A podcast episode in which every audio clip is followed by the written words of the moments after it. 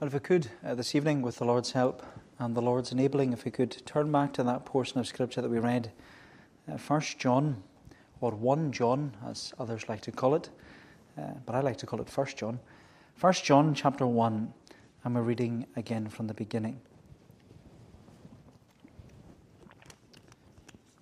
1 John chapter 1, where John writes in these introductory words, that which was from the beginning, which we have heard, which we have seen with our eyes, which we looked upon and have touched with our hands, concerning the word of life. The life was made manifest, and we have seen it, and testify to it, and proclaim to you the eternal life, which was with the Father, and was made manifest to us. That which we have seen and heard, we proclaim also to you, so that you too may have fellowship with us. And indeed, our fellowship is with the Father and with his Son, Jesus Christ. And we are writing these things so that our joy may be complete. And so on. How do I know that I'm a Christian? How do I know that I'm saved? How do I know that my sins are forgiven? How do I know that God loves me? There's some of the questions that people often ask who are either uh, seeking the Lord for the first time or they've been following the Lord uh, for many years, for a long time.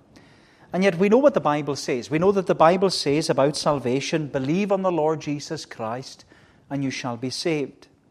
For if you believe in your heart and confess with your mouth that Jesus Christ is Lord, you shall be saved. But sometimes we struggle to accept the simplicity of salvation because, as you know, salvation is all of grace. But because salvation is all of grace and it's a gift from God, the fact that we can't work for our salvation sometimes causes us to worry, sometimes even causes us to have wobbles, where we begin to think and even feel in ourselves is my faith sincere? Am I the genuine article? Am I the real thing? Is my Christianity the Christianity I either want or the Christianity I profess? Is it legitimate? Or am I just a hypocrite? Am I a hypocrite? But you know, when our faith is, is founded on feelings, we can often think that we can't possibly be a Christian. Sometimes we even convince ourselves that we can't possibly be a Christian. And we begin to doubt our salvation and we think that we've somehow deceived ourselves into thinking that we're a Christian. And because we're deceiving ourselves, we're also deceiving others that we're a Christian. But you know, that's why it's dangerous to have our faith founded upon feelings. It's very dangerous, very deceptive to have our faith founded upon feelings. And this is what the German reformer Martin Luther, that's what he tried to, to stand up against and to speak out against when he wrote those well known words. He said, Feelings come and feelings go. Feelings are deceiving. My warrant is the word of God, not else is worth believing. Though all my heart should feel condemned for want of some sweet token, there is one greater than my heart whose word cannot be broken. And the conclusion Luther came to was I'll trust in God's unchanging word till soul and body sever. For though all things shall pass away, his word shall stand forever. So, how do I know that I'm a Christian?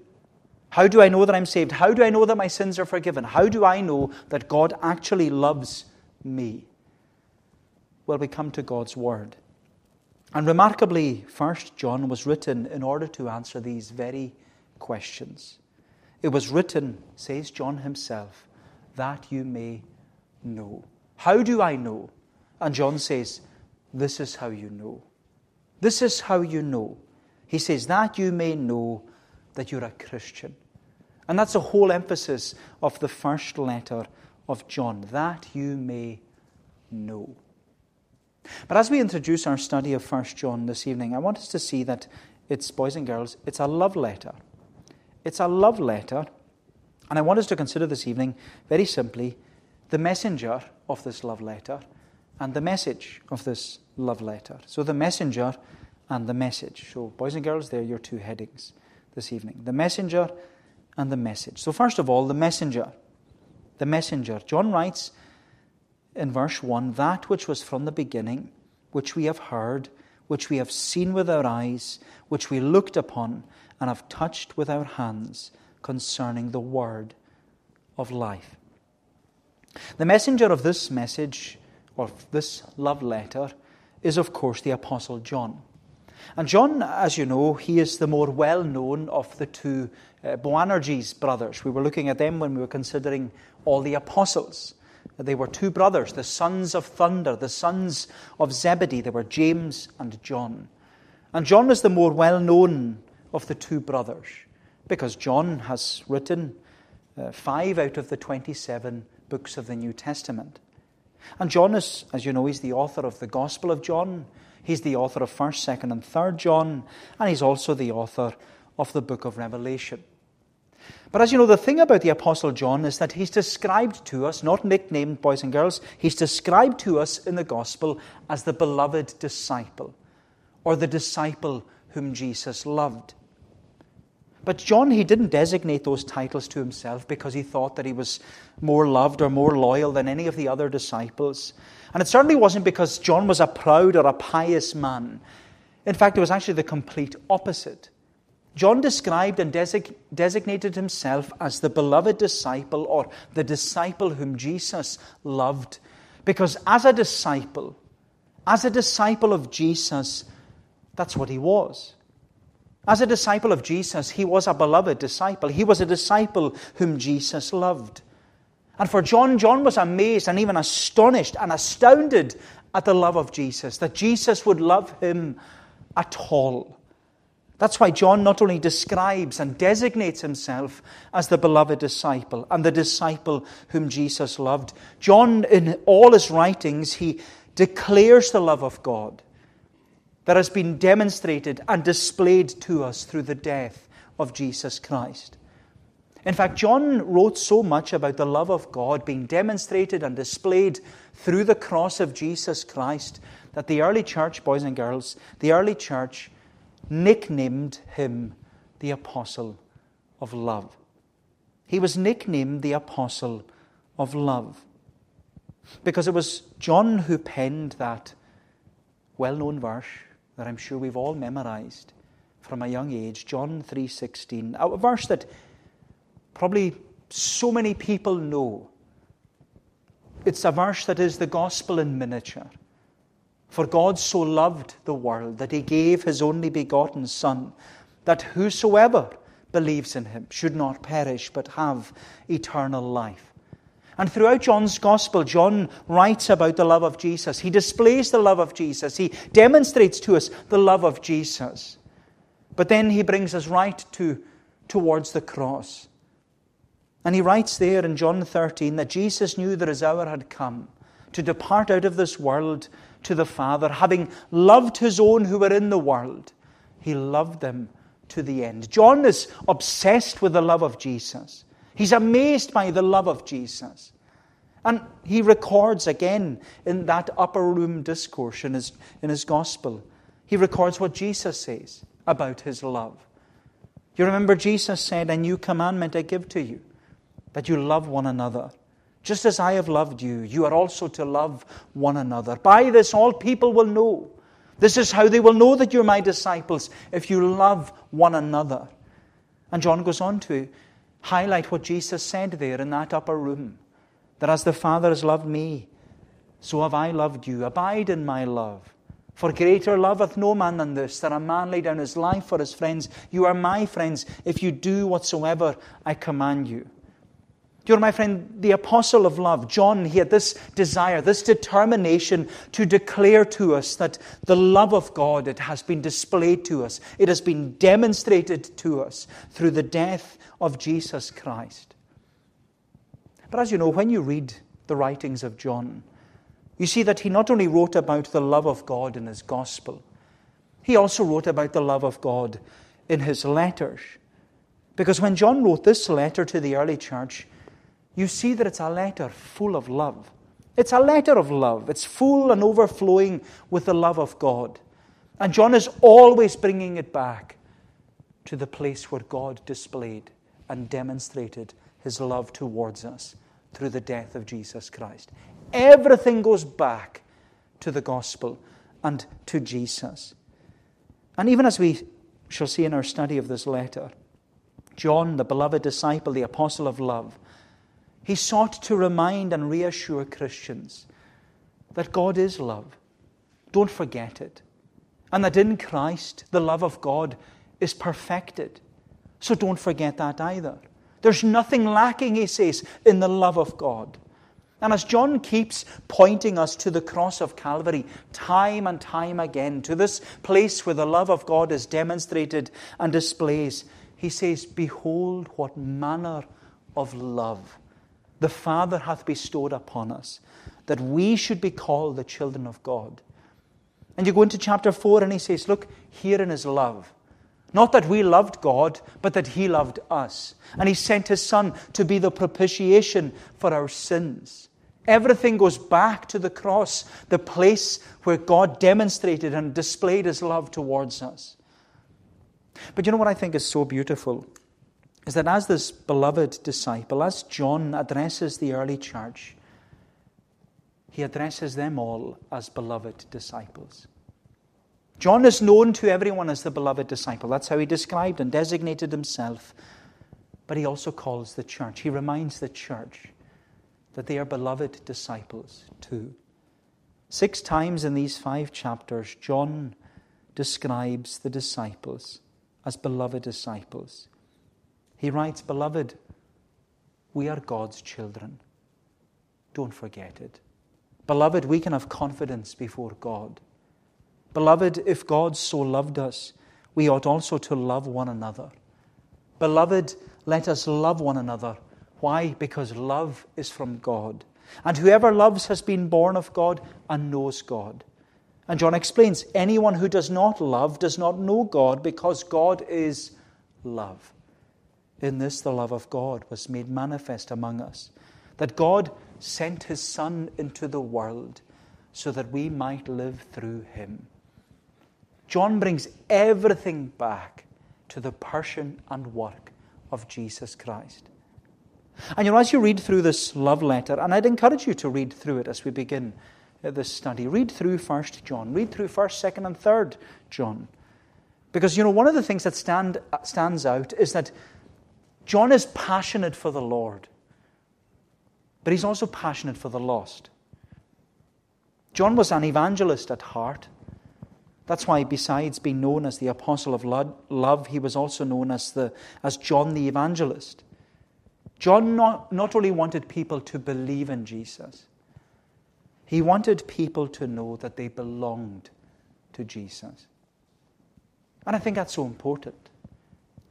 John not only wanted people to believe in Jesus, he wanted people to know that when they trust in him, they belong to Jesus. They belong to Jesus. That's why John wrote at the end of his gospel. At the end of his, his gospel, his first writing, he writes, These things are written so that you may believe that Jesus is the Christ, the Son of God, and that by believing you may have life in his name. But at the end of this love letter, if you go to chapter 5 at verse 13, it's the key verse to the whole letter. Chapter 5, verse 13. John writes, he says, I write these things to you who believe, who already believe. Not that you may believe that Jesus is the Christ, like he wrote earlier in his gospel, but he writes to those who now believe. They now do believe who Jesus is. I write these things to you who believe in the name of the Son of God, that you may know that you have eternal life, that you may know that you have eternal life. My friend, John not only wants us to believe in Jesus, he wants us to know that we belong to Jesus.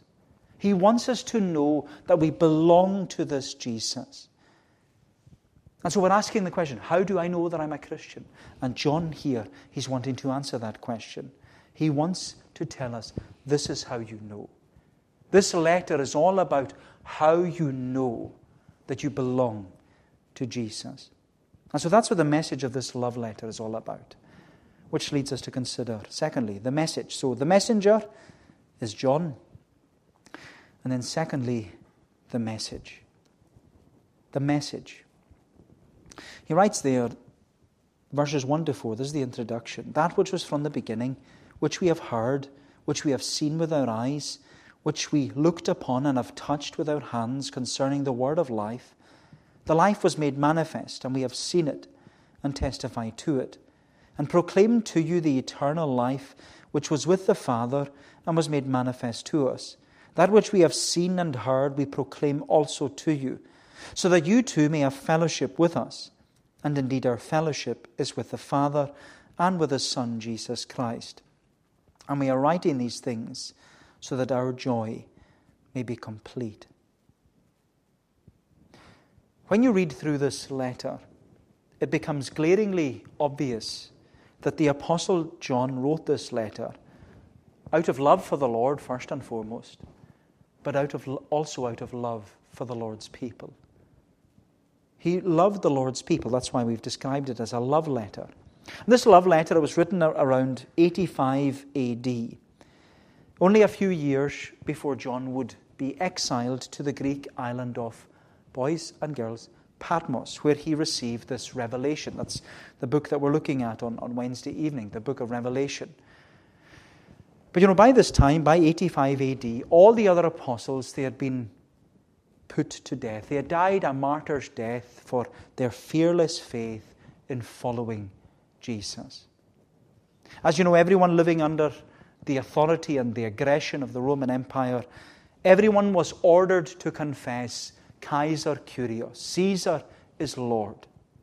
But anyone who refused, if a Christian refused and confessed Jesus, ho Kyrios, Jesus is Lord, they were executed.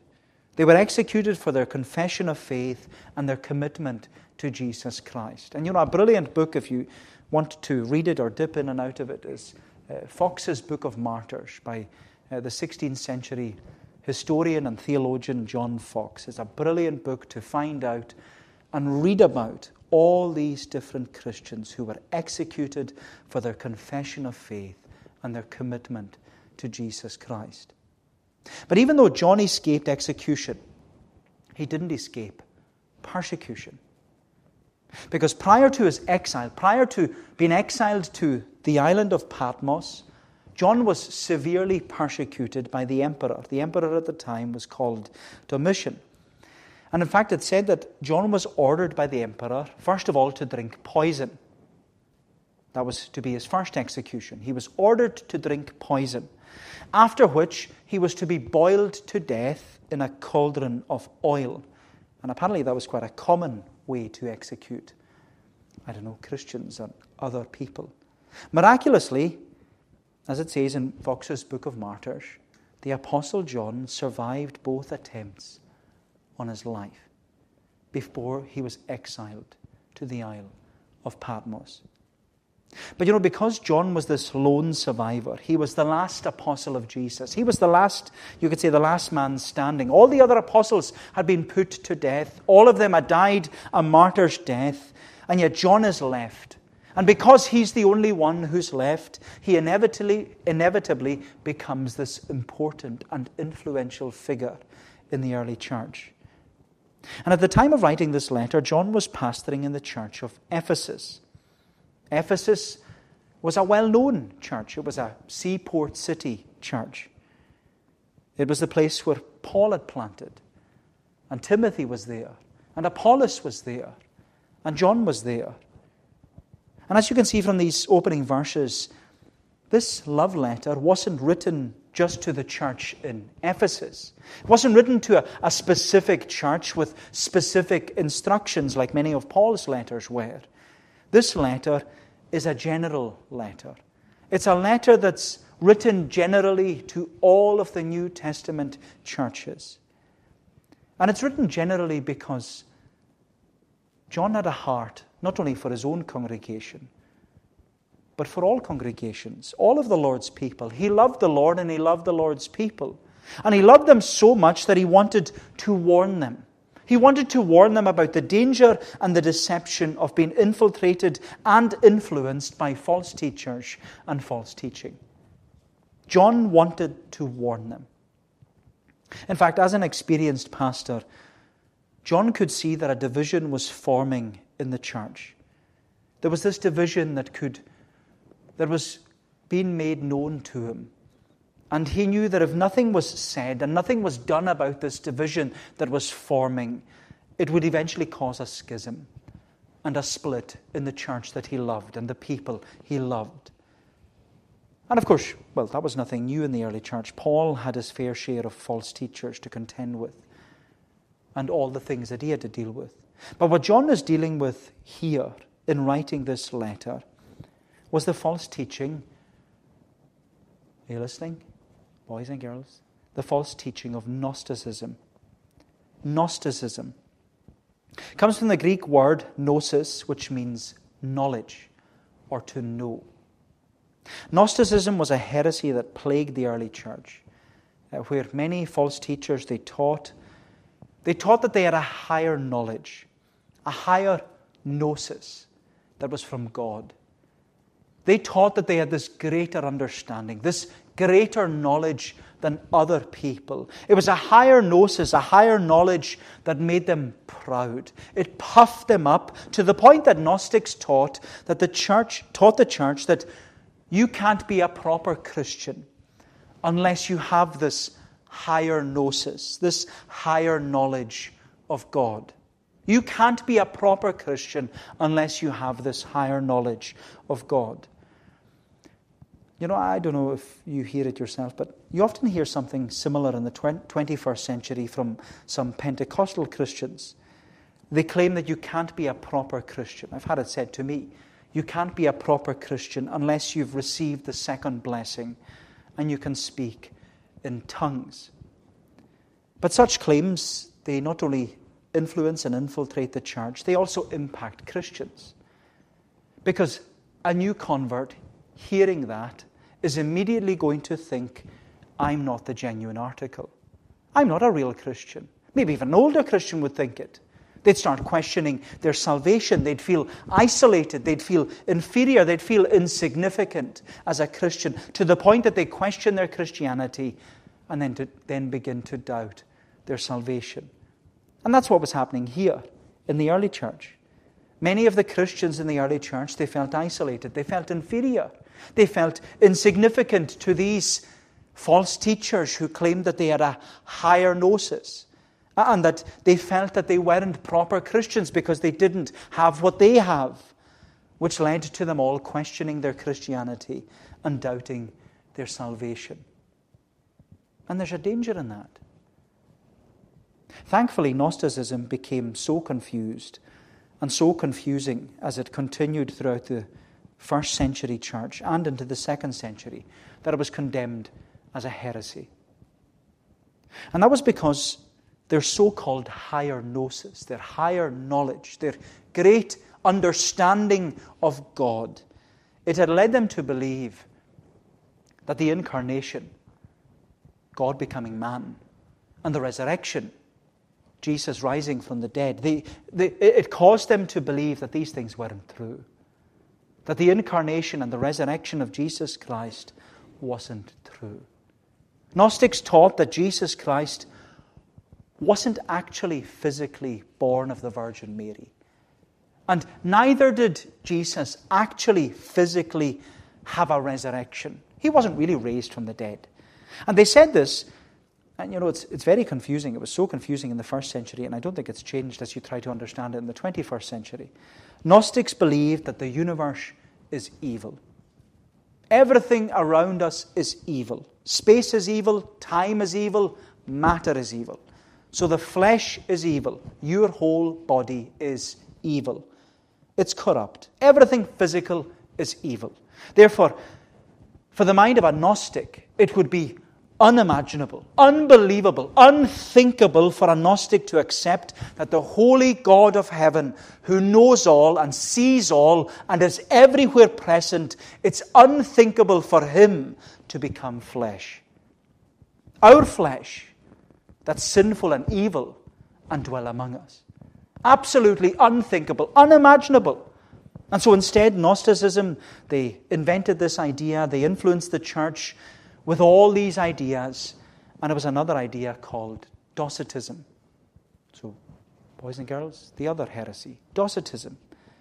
Docetism comes from another Greek word, dokeo, which means to seem. We're followers of Gnosticism with all their higher knowledge, their understanding of God, their gnosis, they taught the church that because the flesh is evil and everything is evil around us, Jesus Christ only seemed his dokeo. He only seemed to be human. He only seemed to be made flesh. He only seemed to be born of the Virgin Mary. He only seemed to die on a cross. He only seemed to rise from the dead. It didn't actually, really, truly happen. But of course, John, this pastor who loves the Lord, and who loves the Lord's people. He emphasizes, he explains to them, he brings them back to Jesus. He brings them back to Jesus, and even in the prologue of his gospel, first thing John says, he talks about who this Jesus is. He is the eternal Word of God, who was in the beginning with God in heaven. And in fact, John says he was God. And that same word, says John, he became flesh. And he dwelt among us. What's more, says John, we beheld his glory. We saw it ourselves. We beheld his glory. We have seen his glory in human form. And guess what? It was the glory as of the only begotten of the Father, full of grace and truth. And then you come to John's first letter. And he introduces this love letter using similar language. He speaks in the same way. And he's, the first thing he says is, That which was from the beginning, which we have heard, which we have seen with our eyes, which we have looked upon, which we have touched with our hands concerning the word of life. The life was made manifest, he was revealed, and we have seen it and we testify to it, and we proclaim to you the eternal life which was with the Father in heaven and was also made manifest to us. That which we have seen and heard, we proclaim to you, that you too may have fellowship with us. And indeed, our fellowship is with the Father and with His Son, Jesus Christ. And we are writing these things so that our joy may be complete. You know, John emphasizes, he explains right there from the outset of his letter that Jesus wasn't someone who seemed to be real. He wasn't a figment of their imagination. He wasn't a, a phantom who appeared for a time. No, he was physical. This Jesus was flesh. He was bone of our bone and flesh of our flesh. He was God manifest in the flesh. And John says, Our senses weren't deceiving us. Because he says there, we heard him. We heard him preach and proclaim the Word of God. We heard him on the Sermon on the Mount. We heard him speak with care and compassion and concern for the lost sheep of the house of Israel. We heard him. More than that, says John, we saw him. We saw this Jesus in flesh and blood. We saw him perform miracles. We saw him walk on water. We saw him turn water into wine. We saw him calm storms. We saw him make the deaf hear and the blind see, and we saw him even raise Jairus' daughter to life. We saw him. We even saw him die. We heard him, we saw him, we touched him, says John. We touched him. We had the privilege in the upper room to touch his resurrected body. We touched his nail pierced hands. We touched his spear pierced side. We heard him, we saw him, we touched him. And John says, This is what we testify to you. I love the Lord's people, he's saying. I love the Lord and I love the Lord's people. And this is what I testify to you. This is what we preach to you. This is what we proclaim to you. Why? So that you too may have fellowship with us. And indeed, our fellowship is with the Father and with His Son. You know, as Christians, our fellowship is not only with one another, and how fellowship is so important but our fellowship is, as he says there, with God the Father and his Son, Jesus Christ. And we'll touch on, we'll talk about more about the importance of fellowship the next Lord's Day as we go into the rest of the passage. And we see, as it says there in verse 6, if we say that we have fellowship with him while we walk in darkness, we lie and do not practice the truth. It emphasizes the importance of fellowship. Because as John says here, the focus of Christian fellowship is complete joy in Christ. The focus of Christian fellowship is complete joy in Christ. The purpose of gathering together in fellowship is that we all know. We know the joy of being in Christ. That's what he's saying. Verse 4 And we are writing these things so that our joy may be complete. That our joy may be complete. But John knows that his joy will only be complete when Christians in the church are convinced. John knows that his joy will only be complete when Christians in the church are convinced. Convinced that they not only believe in Jesus Christ, but also convinced that they belong to Jesus Christ. They belong to Him. That you may know. That's why the messenger wrote this message in the first place. That's why John wrote this love letter. He says those words, our key verse, and we'll keep coming back to it all the way through this letter. John writes the purpose of the letter at the end of his letter chapter 5, verse 13 I write these things to you who believe in the name of the Son of God, that you may know that you have eternal life. So, my friend, the first question is Do you believe? The second question is Do you know that you belong? Do you believe and do you know that you belong? And John is writing here not only that you believe, but that you know that you belong.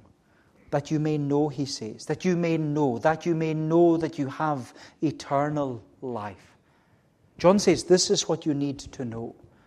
This is the real gnosis you need. This is the real higher knowledge that you need. Not a higher knowledge that no one else can access or understand.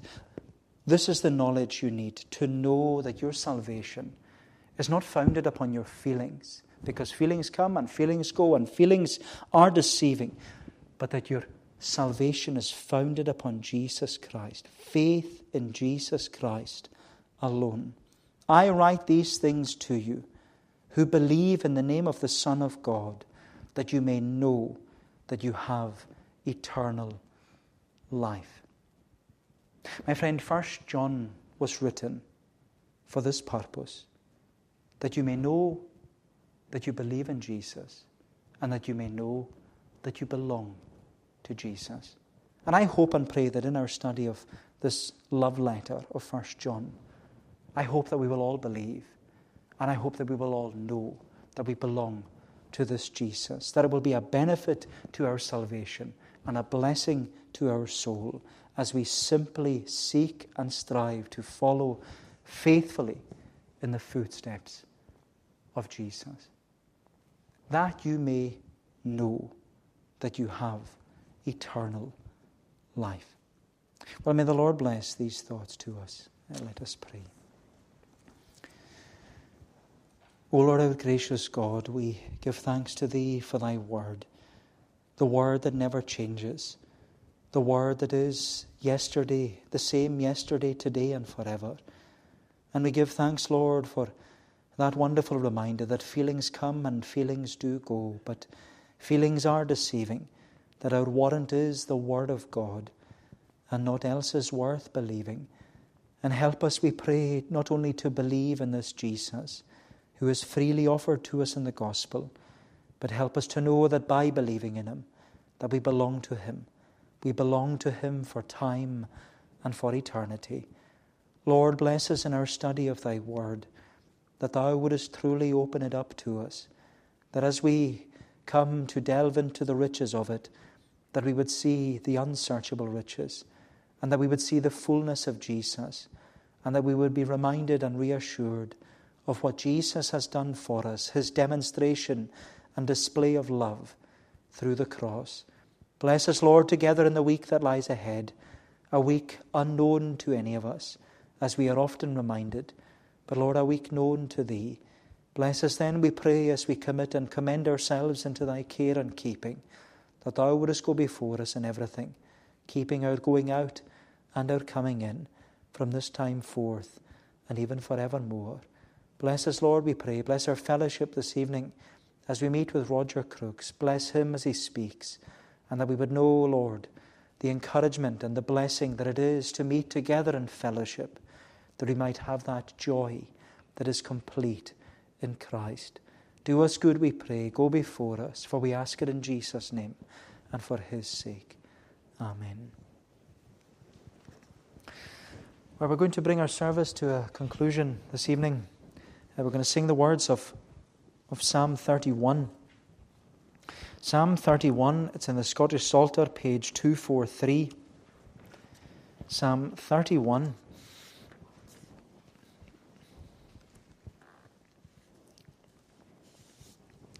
Psalm 31, we're singing from verse 21 down to the end of the psalm. So, page 243 in the Blue Psalm book, Psalm 31 and verse 21. But before we sing, I've got the questions. You're so glad I got the sheet. Okay, question one What kind of book in the Bible is First John? A love letter, yep. What was John's nickname? in the early church? The apostle of love. What island was John exiled to? Not St. Kilda, so Patmos, yep, good. Which two heresies plagued the early church? Gnosticism, well done. And give it a go.